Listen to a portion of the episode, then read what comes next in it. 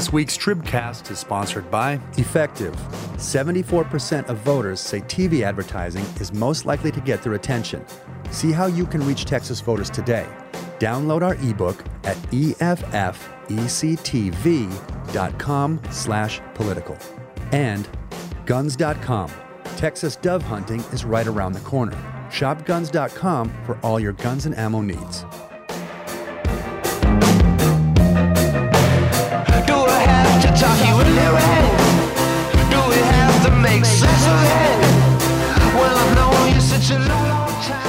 Hello, and welcome to the August 5th edition of the Texas Tribune Tribcast. This is Alexa Ura. I'm joined this week by state politics reporter Cassie Pollock. Hello. Hi. Political reporter Patrick Svitek. Good afternoon. Welcome back, Patrick. And managing editor Matthew Watkins, who no longer needs to wear a hat because his hair is coming in nicely. Thank you, Alexa. All right. Well, this may not be a 100% coronavirus talk free zone, but we are going to spend most of today talking about politics.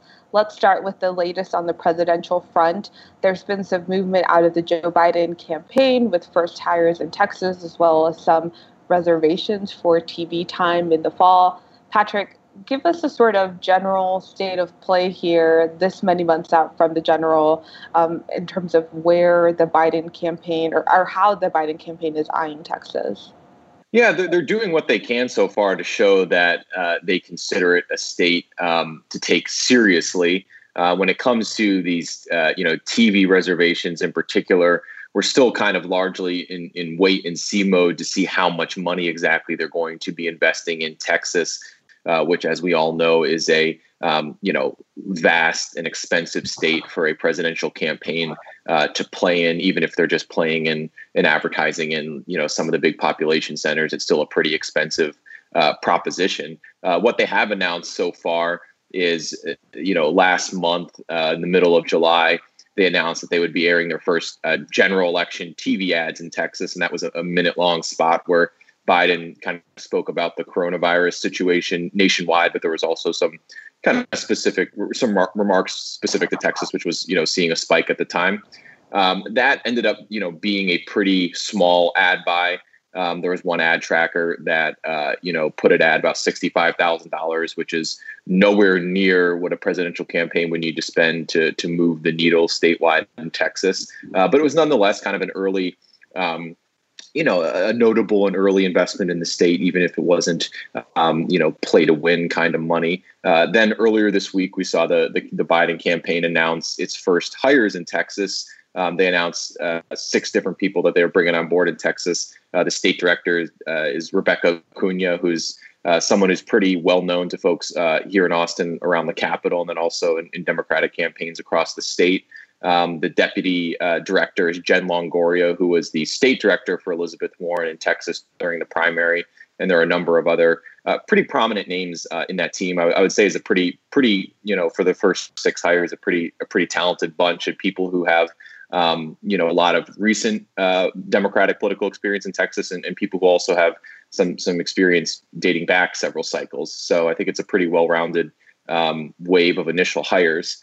Um, you know, that being said, you know, Hillary Clinton in 2016 also had a Texas state director, also had several staffers based in the state um, and focused on the state in, in the final few months. And so, um, you know, I think not necessarily the naming of those hires is uh, as significant for Biden as is the quality, I think, and the talent that you see on that team, again, in those initial six hires. Um, and then the latest development was this morning, the Biden campaign announced, uh, you know, its fall advertising campaign. It's a $280 million reservation across TV and, and digital. That includes $220 million specifically for TV in 15 states. And among those 15 states is Texas, um, which they are not elaborating on how much they're spending uh, per state. Like, so there's no state by state breakdown that they're providing at this point. So, again, it remains to be seen how much real investment Texas is going to get. Um, but again, I think you know, just looking at things historically, it's, it's notable that Texas is even a part of this conversation um, from a presidential campaign at this point in a, in a general election. So again, largely in kind of wait and see mode on the extent of this investment, whether it's a real genuine play um, to, to actually win Texas in November. Um, but I think we can all kind of uh, acknowledge that just looking at the span of, of recent history, um, it is still notable for for even um, you know a presidential campaign to be making these kinds of public um, acknowledgments uh, of Texas being a part of their strategy at this point. Yeah, I mean, when you think back to 2018, I don't think you can ignore sort of the downstream effect the Beto O'Rourke campaign had on some of those lower ballot races. Obviously, it was also the first midterm of a presidency, and you had sort of that energy working against Republicans since their guy was the incumbent at the presidential level. But it does seem like there were quite a few House Democrats who benefited, at least from the momentum of the Beto campaign. And mm-hmm. I'm trying to figure out, you know, are we anywhere in the vicinity of seeing that replicated this year in the Senate race between MJ Hegar and John Cornyn? Or does that fall more so on the presidential race? Or does that depend on where spending happens? And can you actually sort of do an apples to apples comparison when you've got players that are sort of very different and obviously a midterm versus a presidential? How do we assess any of this as we sort of try to read the tea leaves for November? You know, I would say, you know, and sometimes I, the, sometimes I think this is like, you know, we we only talk about it as like enthusiasm coming from the top of the ballot on down. I would honestly tell you that I feel this cycle in Texas, you from some of these U.S. House races in particular, like they are their own centers and, and nuclei of enthusiasm and money and energy uh, where the top of the you know having a strong top of the ticket on uh, the democratic side is certainly helpful um, but if you look at some of these U.S. House races that are being targeted right now, um, the, the, money and the popular, you know, kind of like grassroots support is, is already there, and you see it on, on, both sides too. But obviously, right now, Democrats are, are kind of on the march. Um, so, you know, I would argue that you know, yes, having a strong top of the ticket in the U.S. Senate race or in the presidential race certainly helps these these U.S. House races.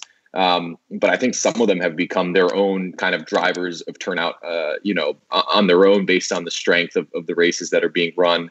Um, I think where you're going to have more of that, um, you know, uh, up ballot uh, effect is on some of these state house races where there's certainly a lot of enthusiasm and, and strong fundraising going on by Democrats, um, but they may just be a little more off the radar and maybe a little more dependent uh, on the performance at the top of the ticket.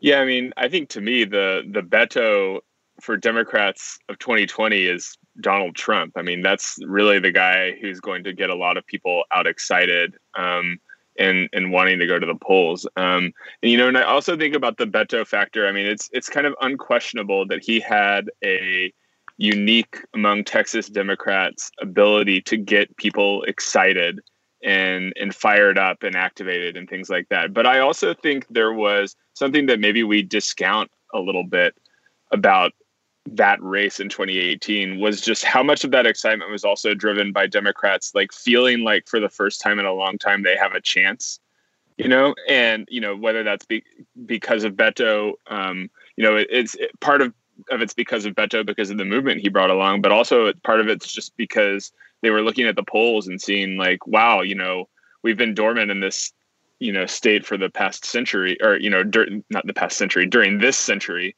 and and now like, you know, my vote might actually matter and things like that. And you know, I think the the Trump effect, you know, both because of how um, excited he makes people on both sides of the aisle, but also because you know like if you just do kind of a blind item look at the state right now you look at the polls you look at the fact that there was a statewide senate race two years ago that was you know a pretty narrow margin you know if you just like take texas out of it you would look at that and say like this is a competitive state. And and so you know all those factors i think will will serve to get the democratic party excited and get the electorate excited whether that's enough for you know Biden to win, I think is a, a very open question. Um, but but I think the excitement is there. Yeah, I mean, one of the things that seems to be at least uh, at a closer reach on the table is obviously control of the Texas House, but also, you know, the, the freshman House Democrats who flipped seats in 2018 to help narrow the margin leading into this presidential had something that the 2020 hopefuls will not with the elimination of straight ticket voting.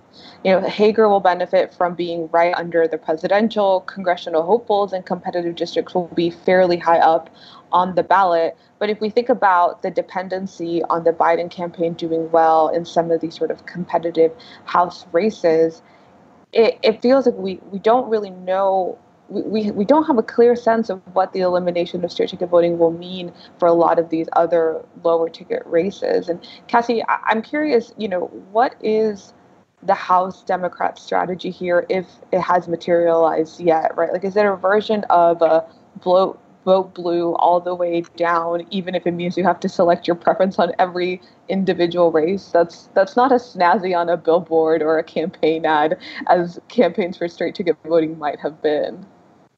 Yeah, I mean, tough to say. I don't really have probably the, the most up to date sense of like what their clear strategy is. It's just has been pretty continuous, like across the board, like raise money, field candidates for all of these races, make sure that um, these candidates that are running are like easily distinguishable from the Republicans currently in office, and you know make sure that they have a lot of money and backing behind them.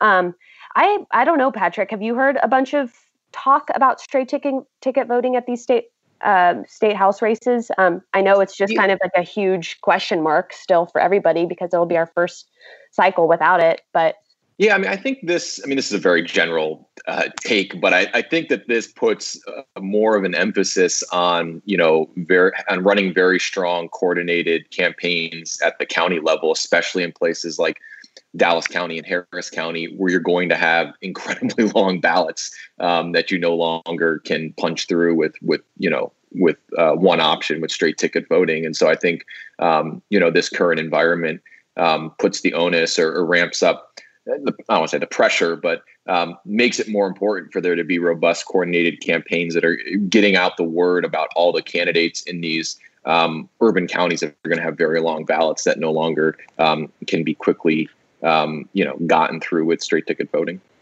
Yeah, I also wonder whether the coronavirus makes this even harder for people, you know, because, um, you know, in 2018, you know, one of the ways that Beto really helped down ballot was he would invite the state house candidate or the you know congressional candidate or whatever on the stage to him where all the kind of adoring beto fans were and you know they would get their five minutes or you know 10 minutes or whatever to give their stump speech and then maybe you know when you're in the ballot uh, uh, you know, casting your ballot, you're you're going down that list, and you're like, oh yeah, I remember that guy. He was there when I went to go, you know, uh, adore Beto at the thing, and you know that's just like not really an option anymore. Biden's not going to be coming down here given you know stump speeches and you know even Beto I think would have been out there right now and uh, now you're just like hoping people jump on Zoom calls and everything and it's a little bit harder to kind of get your name out there. You can't. Um, I mean, you can. I guess you can, but I think there are a lot of Democrats who are not going to be, you know, going knocking on doors because of the virus and everything like that. And so,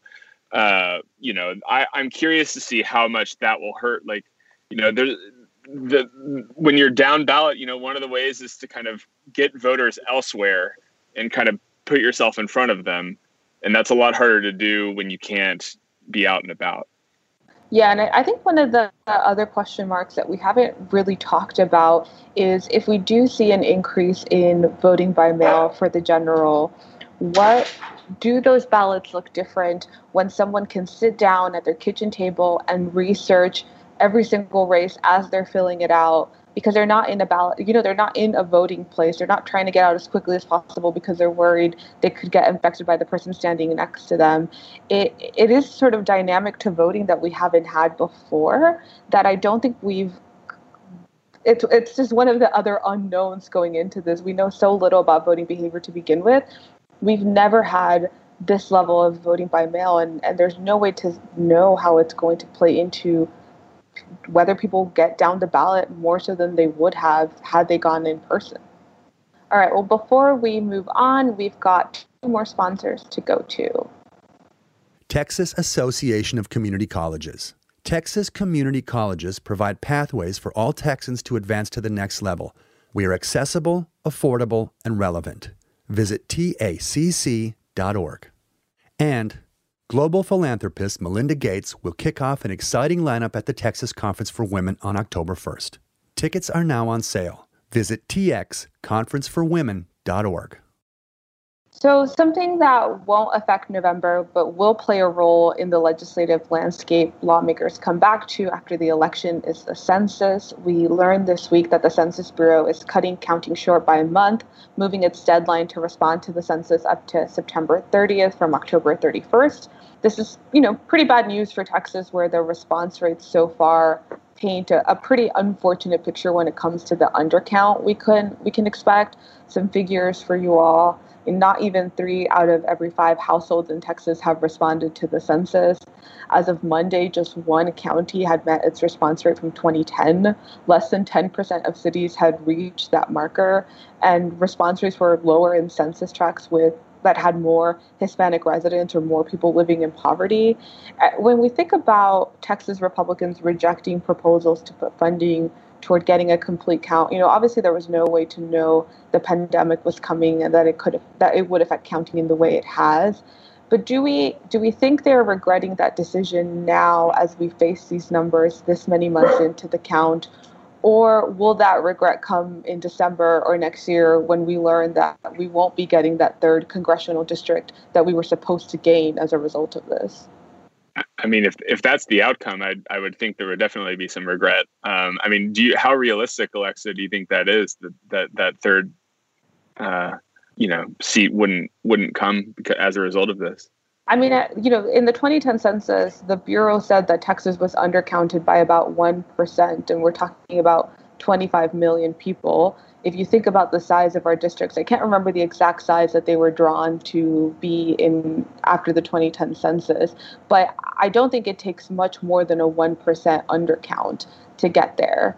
And at this rate, we are nowhere near where we were in 2010 in, in a lot of these communities. And when you think about cutting the work short by a month, I don't know that the prospect of the undercount being smaller than 1% is is actually there and when you when you actually consider how far behind we are in some places you know there's there's one analysis out of Texas A&M so far that at the rate that we're going um, we will have an undercount larger than what would equal one congressional district of those three that we were supposed to gain. I mean, the math is kind of weird, right? Because everyone every state gets a congressional district and then you sort of add up from there so we don't fully know but i don't think it's unlikely at this point that we will lose that one seat you yeah, know, I think from a, from a political perspective, given given the trajectory that you know Texas Republicans are on for the number of seats they could lose in the delegation this November, you think that uh, it would be in their self interest to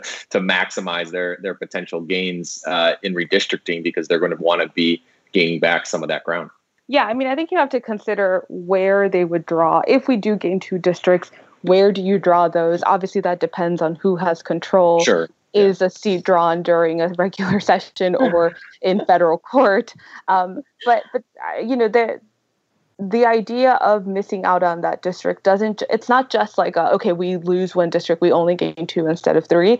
I, I i do think it'll play out in how we end up giving people up and where those where the undercount is felt the most. And you know obviously if you have an undercount among hispanics and poor people that's going to you know generally benefit republicans in some of their areas. But the the idea of this undercount when you're thinking about fighting for federal funding in a post-pandemic world right we saw the leverage of the congressional delegation post harvey and I think having three extra seats would probably make a difference for folks who want to sort of leverage that political clout in Congress, I would think. Yeah, you know, and some of that funding is also distributed, you know, based on population. So if you're undercounting in that way, you, you're losing out on funding uh, in that regard as well. Yeah, I mean, you know, one of the fallouts of extending counting because of the delays and complications from the pandemic was that we weren't going to get redistricting data until after the regular legislative session was over.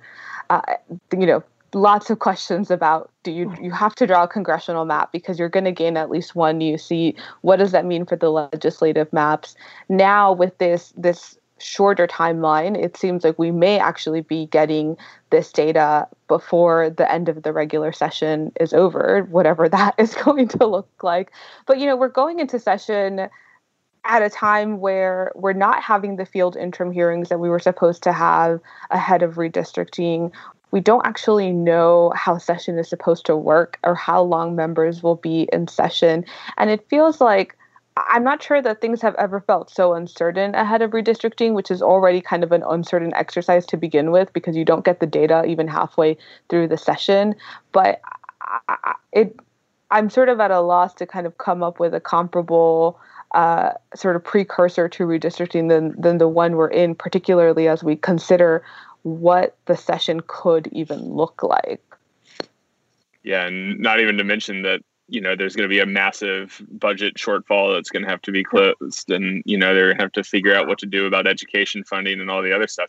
And possibly the first time having a split uh, uh, you know split chambers in a long time so yeah I, I feel like every time we we start talking about this we all start to panic a little bit about what what the first half of 2021 is going to look like. well, speaking of the first half of 2021, I mean, in the last week, we learned that both a member of Congress and a member of the Texas House had tested positive for the coronavirus. I am trying to imagine how the latter would have gone had we been in the middle of a legislative session. Uh, Cassie, you spoke with State Rep Tony Tinderholt, who was infected with the coronavirus. What did you hear from him, and, and what have you heard from other members? You know, have we seen any reactions or heard chatter about how this plays into session? Yeah.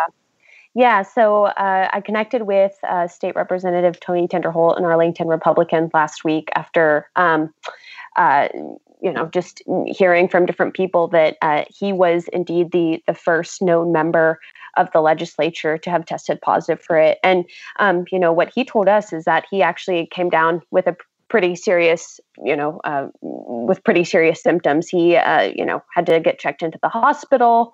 Um, I think he, when we spoke to him on Friday, he was on day 18 of the virus. He says that he has lost um, 18 pounds since first testing positive for it. Um, and all of this was made worse by a titanium aortic heart valve that he has. I oh, wow. I pronounced that correctly. Um, but you know, he said that he and his family, his family also tested positive uh, for the virus. They had lesser, or they they had more mild symptoms.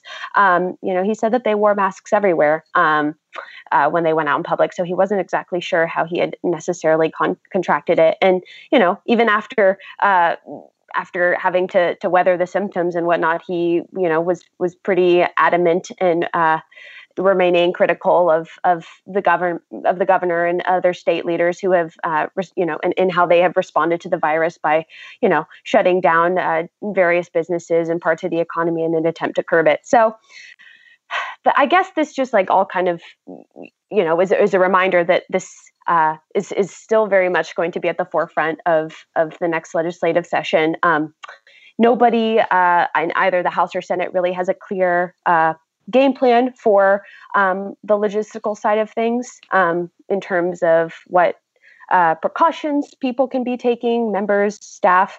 Uh, there's been some, you know, ideas tossed around about you know installing plexiglass um, among uh, you know uh, house desks on the house floor. Um, you know they've put a couple trial runs like in the House Appropriations Committee and whatnot, but no like formal adoption of anything. Um, at least during the interim, um, I think House members were surveyed last week um, about uh, their thoughts and feelings over like what should be done. So, um, just to add to everything else that uh, you and Watkins and Svitek are talking about in terms of uncertainty, this uncertainty, uncertainty that this is definitely uh, can be added to the list. What, what I think is like a, a notable, if, if not just obvious, contrast between this issue in Congress and this issue in the Texas legislature is obviously Congress is in session. It's not a part time legislature like Texas legislature is. There's constantly a public spotlight on these members people like at least Republican uh, House Republicans are getting tested when they go to the White House, that kind of thing. Um, and so it's much more of a conducive environment for learning if a member of the body has tested positive or you know has some kind of medical uh, you know issue stemming from this. Whereas with the Texas legislature, everyone's home in their districts now, in you know very different parts of the state that are you know experiencing the, the uh, outbreak in, in, very different ways in some cases, and so um, the extent to which this could be impacting members of the Texas legislature at this very moment is probably less ascertainable than it is in Congress, where again you just have a brighter public spotlight. They're in session. Um, you know, like someone like Tinderholt, like you only really know um, you know, if they publicly volunteer it or you know a reporter reaches out, um, there's there's less of I think uh, you know public spotlight forcing them to to go public with it. Um, that's not to say that I think members of the Texas legislature are concealing it, but it's just you know just the way that the body you know has been uh, established at the state level. Um, it, it, makes it you know so there's less of a public spotlight on this, and probably the extent of the problem among members is is just not as well known. Yeah, and we saw this uh, not this exactly play out, but sort of the the clumsiness of trying to legislate in in the middle of all of this when you have to either consider these things or, or not because i mean did the sunset advisory commission meet or try to meet and then gavel out very quickly? I myself was not watching it but i saw uh, some, some reports of it and it sounded just like a, a pretty clumsy uh, effort when you're sort of when you with not a whole lot of precautions yeah, so Sunset uh, Advisory Commission met yesterday and ultimately decided, I, th- I, believe it was driven by the senators' side of the commission, not necessarily the House member side of it, but they basically decided to delay a vote on whether to do, um, whether whether to proceed with virtual, in person, or hybrid hearings. Um, and there's no real clear date on like whether they're going to take that up again. Um, at least to my knowledge, I don't know if it's been tabled to the next meeting that they have on the calendar.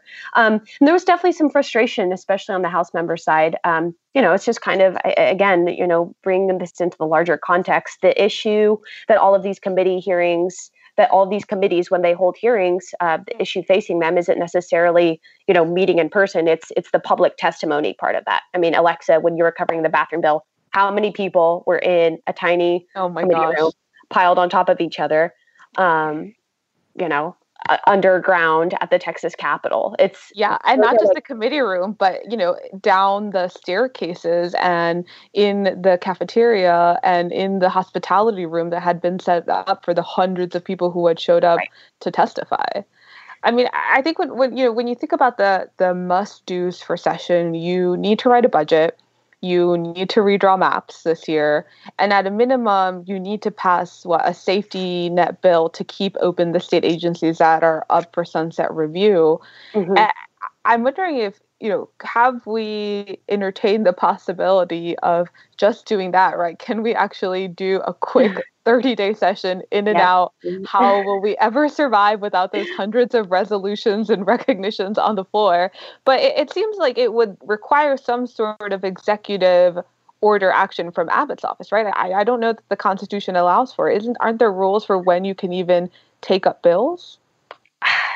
there are deadlines in place for like when you know the chambers can begin to to consider like bills on the house floor you know like when a committee has to pass out a certain type of bill for it to meet particular deadlines. I'm not sure is your question like whether abbott would have to intervene um, to, to basically lay the groundwork for the legislature just meeting to pass a budget and do the sunset stuff and then gavel out? Yeah i don't know if that's even possible. Yeah i unclear there is definitely like speculation and the suggestion that something like that could happen. Um, you know, especially are, are those not rules that they just vote about on you know the first w- when they select a speaker and kind of go through those process of of setting the rules ahead of time. You know, in the early days of session. It might be. Um, you know, those rules are mainly like laying out like what committee, you know, what committees have which jurisdictions and you know whether committees can meet virtually which the house uh, you know that's part of uh, you know that's like a barrier that they're kind of having to to grapple with right now. You know the rules that they passed last session didn't allow for committees to uh, during the interim to meet virtually. So you know there have been some workarounds around that and i you know i don't know.